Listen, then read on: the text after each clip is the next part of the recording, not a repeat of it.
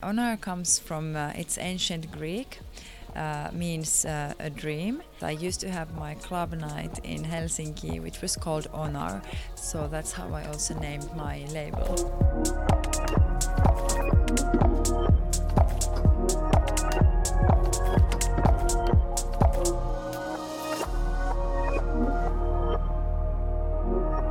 Which I started three years ago.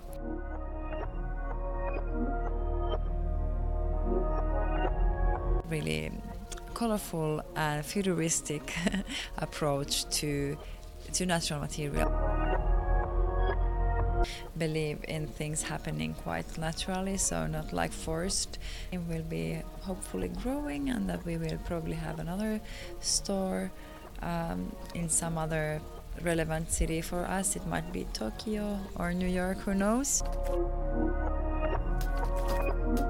attend fashion weeks and um, and find the right partners uh, internationally and uh, know where you're aiming at. So that's how you um, progress also. And when you know who you are, you know where you can uh, reach at.